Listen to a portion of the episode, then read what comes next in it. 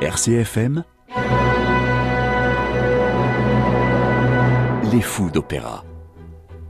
Bonjour à toutes et à tous, soyez les bienvenus sur RCFM et dans les fous d'opéra. Mais oui, c'est toujours un bonheur d'accompagner euh, mes copains complètement dingues. Il y a par exemple à mes côtés euh, le très sérieux Georges Dutzer.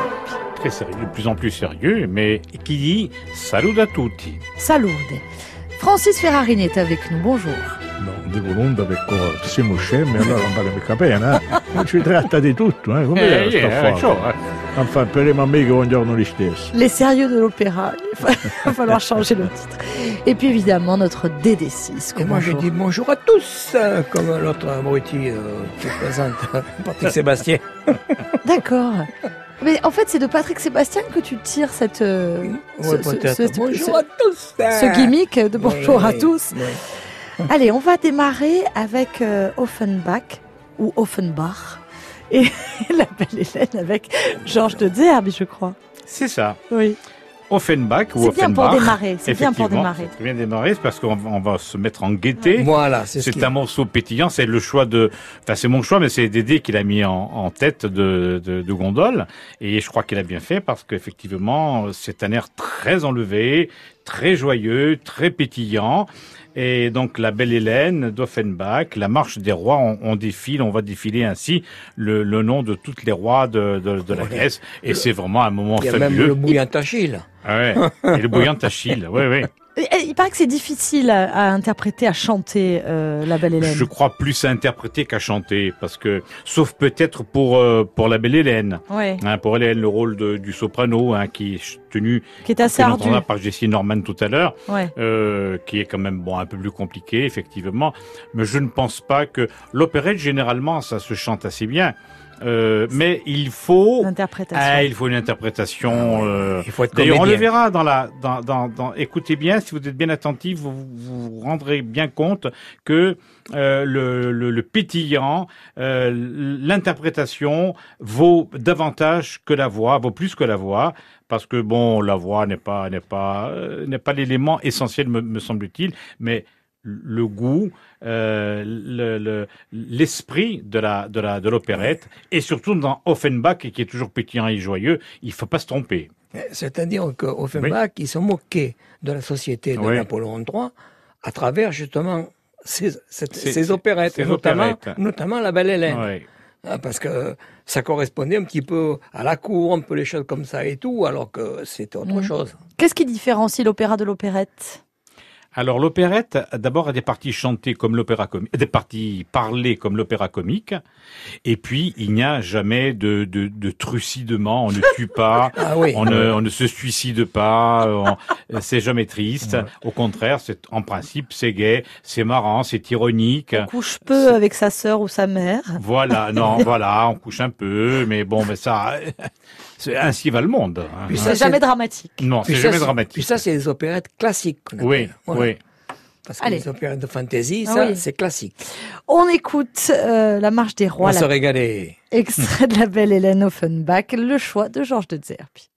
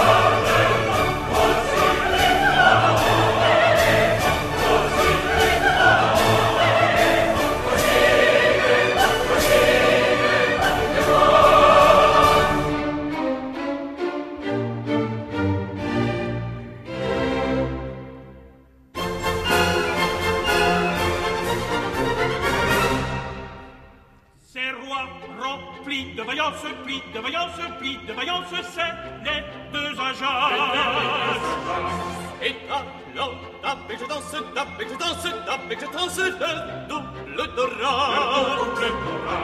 Parmi le fracas immense des cuivres de saxe, ces rois remplis de vaillance, plis de vaillance, plis de vaillance, c'est les deux agences, les deux, les deux agences. C'est les deux agences. C'est les deux agences.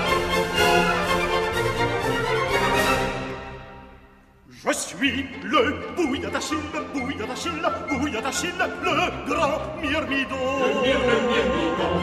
Combattant un contre mille, un contre mille, un contre mille, grâce à mon plongeon. Grâce, au plongeon. J'aurais l'esprit bien tranquille, n'était mon talon. Je suis le bouillant d'Achille, bouillant d'Achille, bouillant d'Achille, le grand myrmidon, le myr, le myrmidon.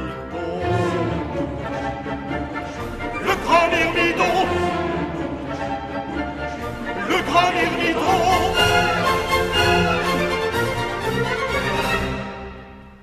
Je suis l'époux de la reine, pou de la reine, pou de la reine, le roi Ménélas. Je crains bien qu'un jour Hélène, qu'un jour Hélène, qu'un jour Hélène, je le dis tout bas, ne me fasse de la peine, non, ici pour pas. Je suis l'époux de la reine, pou de la reine, pou de la reine, le roi Ménélas, le Mé, le Ménélas. Le roi Ménélas, le roi Ménélas.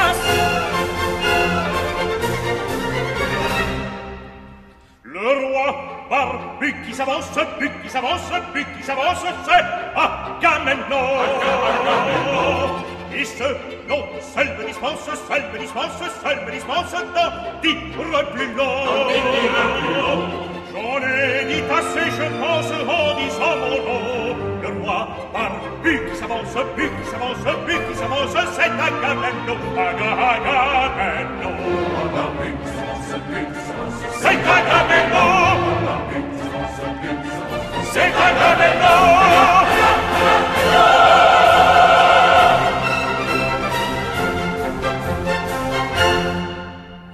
reine. La reine, c'est moi.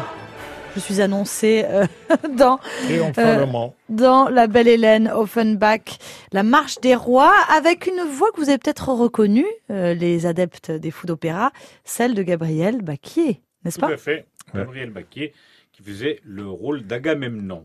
Bon, et on a entendu une autre voix aussi? Oui, alors Charles Burle, qui était un, un ténor à la voix légère et très très très aiguë, Oui, que moi j'ai entendu à, à Marseille. Oui, à- moi aussi. Lorsque je faisais mes études, non, j'étais déjà, euh, mais j'étais au conservatoire et il chantait dans Mireille de Gounod. Ah oui, et il y a des airs. bien aller, là. Ah, c'était beau, hein. C'était bien pour lui, ça. Ouais, ouais, Je connais bien sa voix, c'était bien pour lui. ouais. Baquier, ce qui avait la chance d'être- d'être à Cannes, il nous a régalé pendant des années. Ah, ouais, formidable.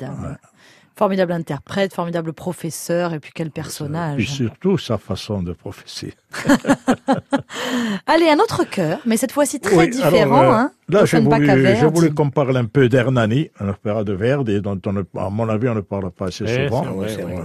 C'est un opéra en quatre actes tiré d'un drame de Victor Hugo. Et Eh quand oui. ils l'ont joué à Paris, il a eu du succès, mais Victor Hugo s'est opposé à ce qu'on le joue encore et euh, ils l'ont changé de nom, ils l'ont appelé le proscrit. Parce que Victor Hugo n'a pas voulu que le joue. Oui. Fameuse Alors, ça se, pa- ça se passe euh, dans les plaines d'Aragon. Il y a quatre personnages importants.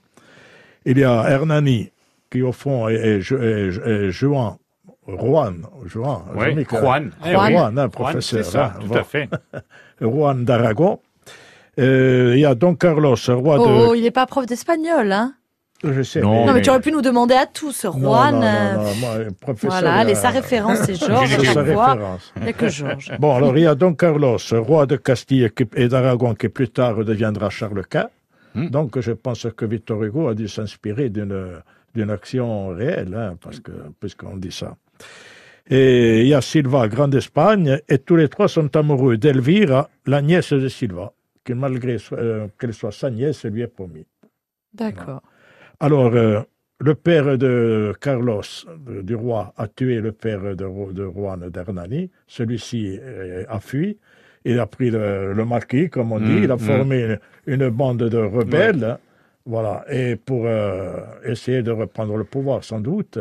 Et là, on entend le cœur des rebelles qui reçoit Hernani dans son camp. Et il festoie, il festoie euh, l'arrivée d'Hernani. Hmm. Donc on est encore dans un chœur euh, qui nous raconte la joie, hein, la liesse et, et Oui, il c'est- raconte, même euh, si Hernani oui, n'est pas un exactement. opéra joyeux, là Ah non, nous sommes là. dans un moment joyeux, mais vous allez entendre la différence entre un, un opéra très difficile, mais avec un cœur euh, là joyeux, puisqu'il festoie.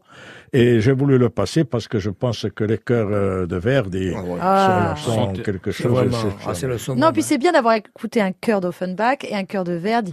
Voilà, pour voir euh, la, la variété des propositions. On écoute. Thank you.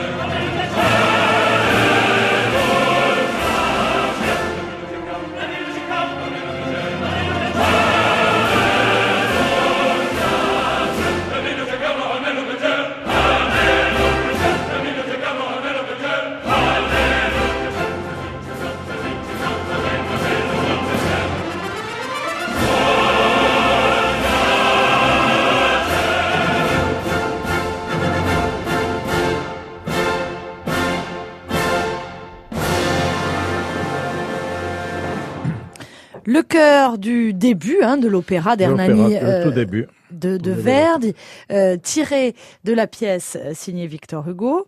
Euh, on a entendu, on, on sait qui dirige là? Euh, qui dirige chez. Boninge. Ah voilà, parce qu'on l'a pas dit, je crois. hein. Ah oui. Non, on l'a pas dit. euh, Mais euh, et les chœurs, alors là, si quelqu'un pouvait nous renseigner, ils viennent de un pays qui s'appelle Wesh, je sais pas si c'est une ville ou quoi, avec un W E S L L H, je sais pas. J'ai pas réussi à savoir d'où ça venait. Et là, bon, c'est pas pour que je veuille amoindrir euh, les, les chœurs d'Offenbach, mais je crois que Oh, Verdi, pour les pas avoir, pour les, là. pour les, le cœur, il est imbattable. Alors en fait, Welsh, donc c'est euh, ta seule référence, Georges de Zerbe, qui avait raison, qui hors antenne nous l'a dit tout de suite. Cela signifie gallois. Eh ben, gallois, tu vois, moi, c'est waltz. De oui, mais- waltz, Welsh, Ah, euh, c'est Ah, l'adjectif bah, qui gallois. signifie gallois. l'adjectif, Bon, alors, dis-moi un peu qu'est-ce que Pavarotti est allé faire là-haut, va enregistrer là-haut. demande. Allez, mon pauvre. C'est vrai que Georges, c'est notre lettré des trois. Là. Ah bah oui, bah oui, bah oui.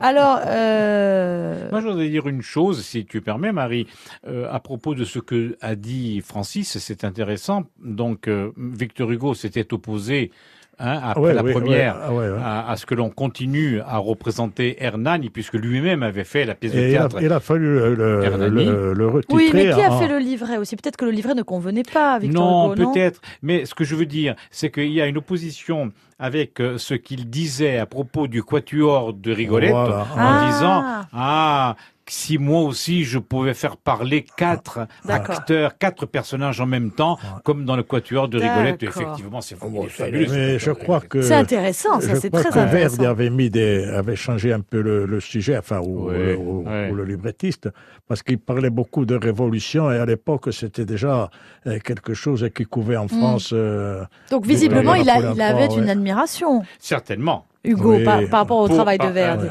tout à fait. Mais si le livret ne convenait pas, après, C'est vrai, ne difficile. convenait pas, ou alors peut-être. Non, euh, d'ailleurs, le titre, après, avec le titre de Le Proscrit, Proscrit. ils ont, il a joué ben, carrément. souvent, hein. on faisait comme ça, hein, lorsque Ouais. la. Comment dit-on euh, L'auteur, la- la- Ah, je crois, attendez, attendez, Oui, maintenant que ça oui. me revient, Oui. je crois qu'il était écrit en français. Mhm. Et après, avec euh, l'intervention de Victor Hugo, Il s'est passé italien. Et voilà. Ouais. ouais. Place- Oui, je disais, lorsque oui. la censure, lorsque la censure euh, censurait donc à juste titre, enfin juste, non pas juste titre, mais euh, le- un, un, un On opéra, changeait le nom. on changeait le titre, Ouais, ouais. hein, on changeait le titre, on changeait le roi devenait un duc, le duc devenait Ouais, un, ouais. un- Comme dans le bal masqué. Ouais, hein. parce qu'il y a la Ah. censure qui se Voilà, mettait au la censure s'exerçait. Et elle était, elle était, elle était sévère, elle était stricte à l'époque de, surtout à l'époque de Verdi, qui était sous la botte autrichienne. L'oublions pas. J'avais entendu parler vaguement Oui, de, l'œuvre justement de Victor Hugo, disait la bataille d'Hernani. oui, eh, oui.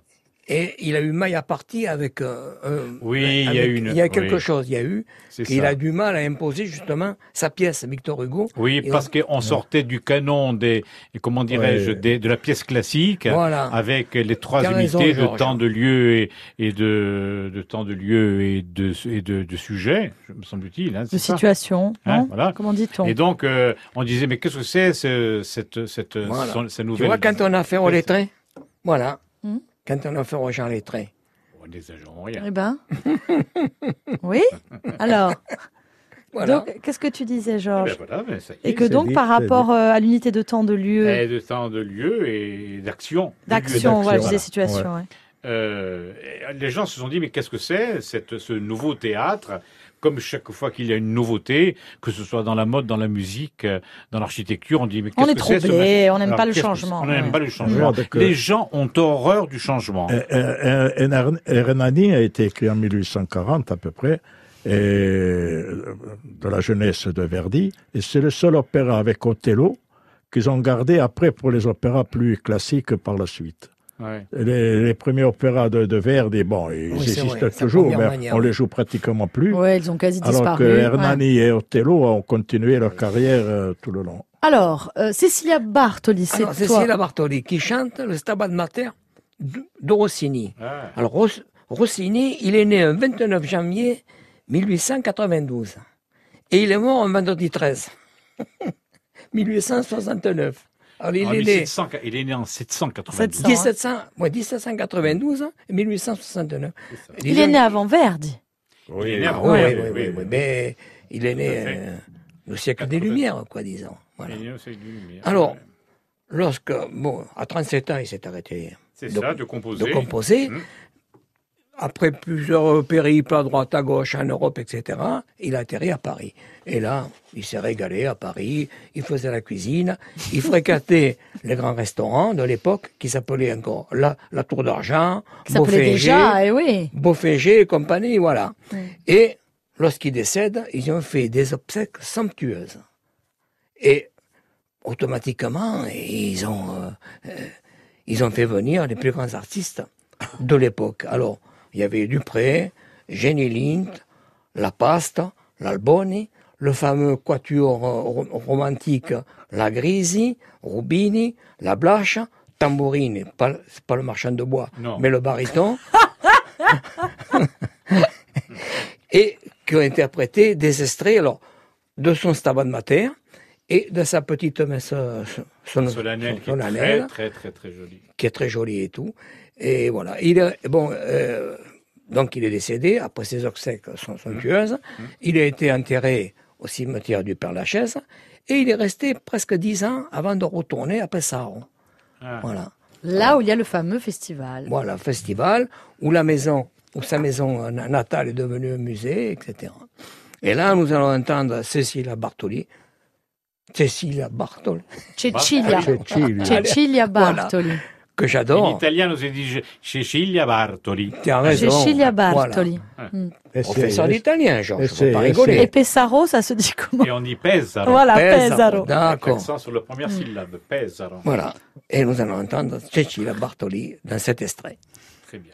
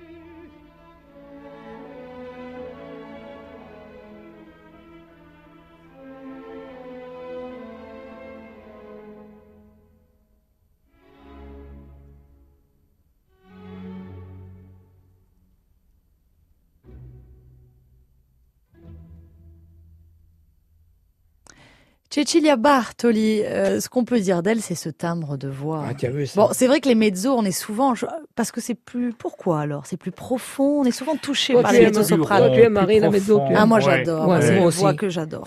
C'est ce qu'on disait avec Ouais. Francis. Et je signale que dans le Stabat, il y a des, de- des airs de ténor qui ne sont Ah pas oui, faciles. hein. Qui sont pas faciles. Il faut avoir un ténor lyrique qui, qui n'a pas peur d'aller au contrite. hein. Mhm. Nous revenons à la belle Hélène. Oui, alors la Avec Belle Hélène, Georges. Oui, euh, avec plaisir, parce qu'on va entendre là maintenant un euh, soliste, et plutôt même une soliste, puisqu'il s'agit de Jessie Norman, Ah, euh, qui a une voix somptueuse, hein, Oui. et qui va chanter euh, On m'appelle euh, Vénus la blonde. Mais elle, elle n'est pas Et- trop blonde. Elle est pas trop surtout blonde. elle. Voilà, surtout elle. Mais euh, c'est un très très très beau morceau, évidemment. Et là, euh, tu m'as demandé, Marie, tout à l'heure, si c'était difficile à chanter. Les, les, On va se rendre euh, compte. Voilà. Euh, Alors, il y a les rôles qui sont importants, qui sont difficiles à chanter. Les autres ont besoin de davantage de présence, d'interprétation, de un peu de chiquet, je dirais. voilà, hein. de jouer la comédie, Voilà. quoi. Eh, Il faut jouer la comédie, Voilà. il faut voilà. Tandis que là, euh, tout en jouant la comédie, il faut quand même assurer vocalement.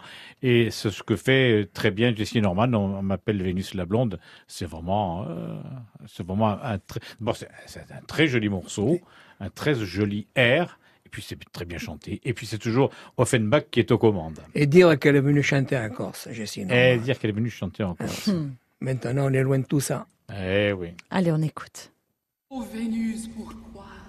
Mais pourquoi, ô déesse, as-tu choisi notre famille pour faire tes expériences?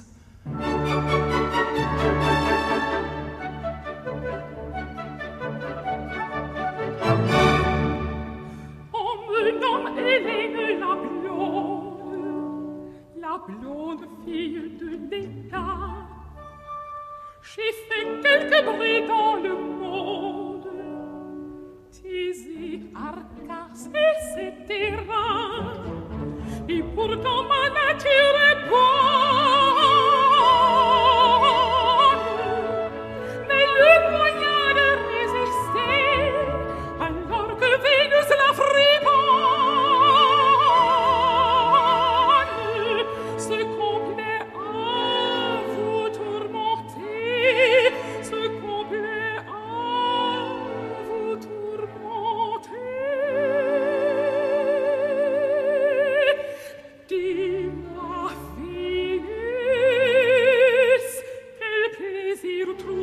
true.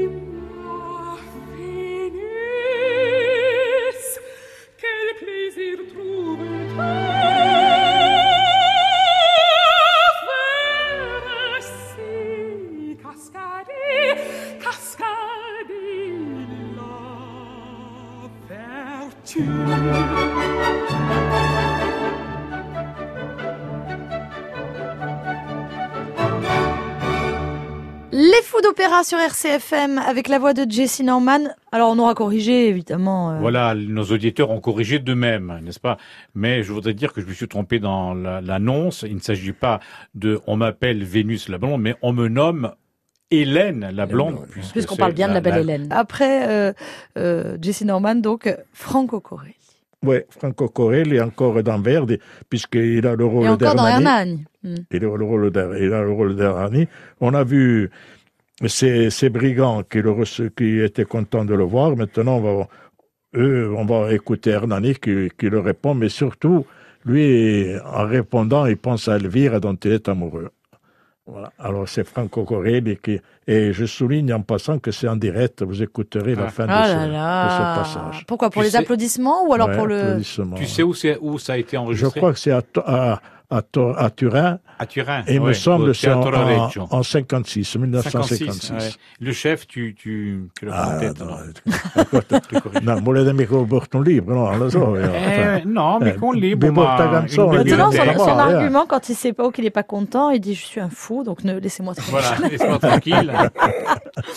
Allez, on écoute Franco Corelli. Allez.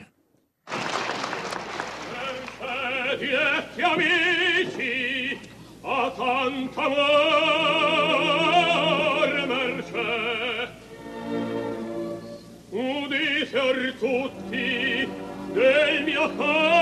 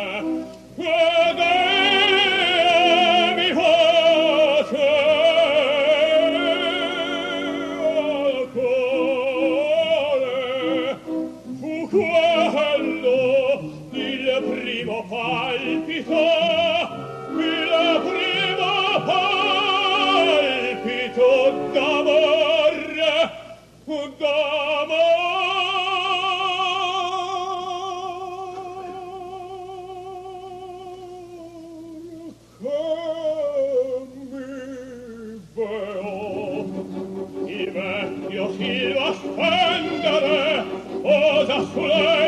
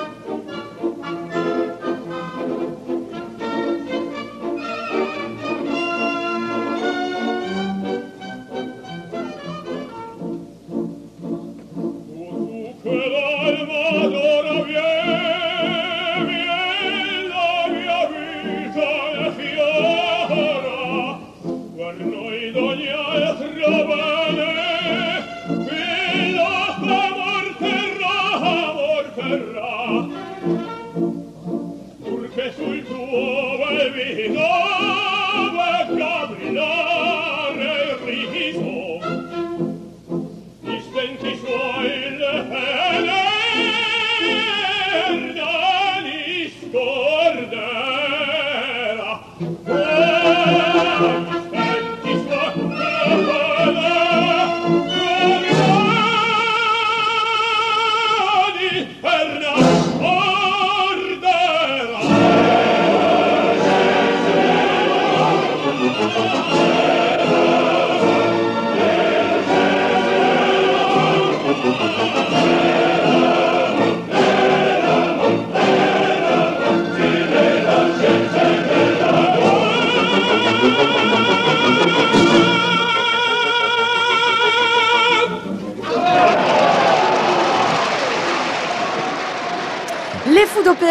Sur RCFM avec Franco Corelli qui a l'air d'être plutôt apprécié hein, à ce moment-là. Non, avec les applaudissements. Oui, on se demandait quel, C'est un ce, qu'on pouvait trouver, mais C'est un ténor extraordinaire. Écoutez, nous, quand on était jeunes, on n'écoutait que du Corelli, et du Benjamin Oggi, et, Eh et après oui. du Delmont.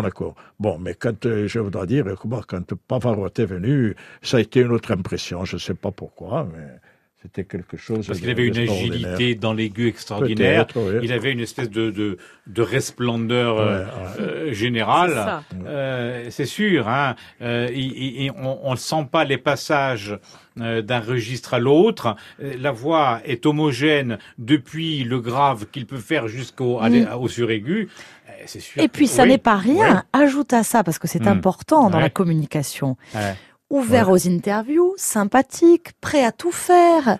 Puis, Euh, ça on ça aurait compte dit- aussi dans le mythe. On aurait dit que c'était une voix naturelle, Ouais. parce que bon, il paraît que la voix de ténor n'est pas naturelle, parce voilà, que c'est une voix pas. de poitrine. Voilà. Bon. Et là, là, quand il chante, il chante, il chantait. Enfin, euh, Corel et moi, euh, de- sur YouTube, j'ai vu un extrait, de, son extrait de Paillasse. Euh, je pense que c'était vraiment un rôle pour lui, euh, Paillasse. Mais Payet, c'était un rôle. Alors, euh, je me suis Ah, dit que C'est ça, son ça vous grand rôle pour moi. peut-être Ouais. de, de l'écouter. Eh ben, Ça- c'est- C'est une Ah. très bonne idée parce que moi qui aime beaucoup Franco Corelli, je l'aime particulièrement dans Pagliacci. J'aime particulièrement le thème de cet opéra que je n'ai pas vu, qui est souvent couplé. Hein, tu, Ouais. C'est ça, tu me avec disais avec hein. avec Cavalleria Rusticana. Et, et, et c'est quoi alors euh, Oh, Revêt ta veste Non, revêt Voilà, ta veste ça. ou- Euh, habille-toi. Habille-toi. hein. Et en français, c'est me grimer. Me grimer comme mon grimer cœur saigne. cœur saigne. Mes sanglots D'accord. m'étouffent. Voilà. Ah, je suis fou. Parce qu'il s'habille et il sait que. Oui, littéralement, c'est revêt ta veste, mais en Voilà. réalité, Rester la joub, la joub, bah, Ouais. c'est Voilà. la, c'est le, le- la, la veste qui va, qu'il utilise pour, pour Mmh. jouer, hein, une espèce de, de veste manteau, en quelque sorte, vestir la joub. mets ton Et- costume, hein, en mets ton fait, de costume, scène. habille-toi, mets Ouais. tes, tes, tes décors Voilà. de, de théâtre, Voilà. mais n'oublie pas qu'au fond de toi-même, tu, tu es, tu es, tu es dramatiquement touché par cette affaire-là. Et comment ouais. vais-je faire Je trouve ça Mais il faut quand même que je ris parce que le, Le spectacle voilà. continue. le, le spectacle continue, Voilà. le public est là et, et, et, et, et tu dois faire, tu dois rendre le spectacle, donner le spectacle tel qu'il est, euh, malgré tout ce que tu peux ressentir au fond de toi-même. C'est pour cette raison, je pense, Georges, Ouais, que, que, que Pagliacci nous touche autant. Imaginez l'artiste. c'est ça. C'est une mise en abîme, en fait, hein, euh, du, du, du théâtre et du rôle de, de l'acteur et du chanteur. Mais c'est ce que dit le prologue lorsqu'il Oh vient là là, au le début prologue, euh, de, de la de la fait l'opéra. il explique, il dit autrefois il y avait des gens qui n'avaient rien à voir avec le personnage qu'il jouait. Or là maintenant l'auteur a changé et il mêle aussi bien le personnage à à l'acteur qui joue parce que parfois les choses ont une intrication euh, telle que finalement on ne sait plus ce qui Mm. ressort, ce qui est Du- ressorti Du faux, du faux et du vrai. du, euh, Du de l'acteur voilà. et ce qui est ressorti du personnage. voilà, ce et là, on joue- est au- en plein drame de, Ça me Ce touche qu'il trop, joue moi. sur scène, c'est-à-dire le- euh, la scène qu'il joue, se passe réellement dans la vie Voilà. de tous les jours. C'est bouleversant. Quand Merci d'avoir choisi. Hein. Eh ben, écoute, moi, ça m'a plu, euh, surtout Ah oui. pour une fois, je suis d'accord avec toi, avec Franco Corelli, et je crois que c'est un rôle vraiment Qui lui va bien. qui lui va quand bien. il dit enfarine ta face, aiguise ta fureur. Ah oui. Va, ridon paillasse. Et Ridon Paillasse, le, le- voilà. Il y a des imbéciles qui disent le matelas a pris ta place, mais Euh, ça moins bien. ouais, mais pas quand, Je suis en la- pleine Mais ça, c'est émotion. à, Marseille, ça. quand il se Marseille, regarde- Oui, aïe, aïe, ville aïe, de aïe. rigolade. quand il se regarde dans la glace et qu'il se dit Oh là là. es-tu donc un homme? Euh, Ouais, Comme c'est c'est bon. Euh, on ah, l'écoute, on l'écoute, parce que là, on donne on envie, on donne envie. Écoute. Allez, Franco Corelli, euh, extrait de Pagliacci et évidemment Vesti la giubba. Tu batti la cassa, Tonio.